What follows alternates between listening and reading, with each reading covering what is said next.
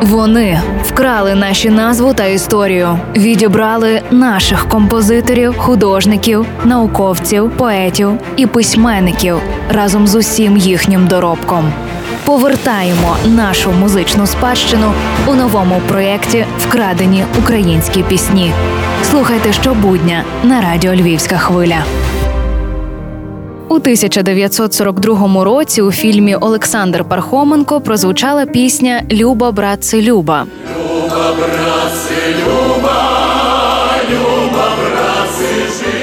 Пісня з кінофільму, начебто, навіть має творців Микиту Богословського, автора музики. І, хоча авторство не зазначене у титрах кінострічки, автором слів вважають Бориса Ласкіна. Попри те, пісня скрізь фігурує як російська народна козацька пісня. Дивно, правда? Дивним є й одне слово у цьому довгому словосполученні російська, оскільки пісня і справді козацька народна, проте українська, створена ймовірно ще у 18 столітті. І загалом термін козацька у будь-якому контексті має спонукати до пильнішої уваги, бо козацтво як явище було самобутнім і формувалося на теренах сучасної України. А текстів, котрі є перехідними до козацьких пісень і датуються на кілька століть раніше за власне козацький фольклор, є достатньо. Проте згодом такі народні пісні переосмислюються відповідно до історичних обставин і народжуються їхні нові версії. Так трапилося і з піснею Любо, братці, Любо. На початку ХХ століття вона отримала махновську версію.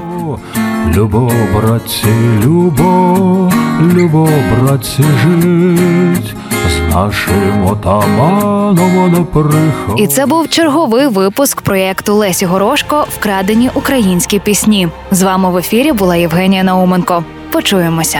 Партнер мережа аптек ДС.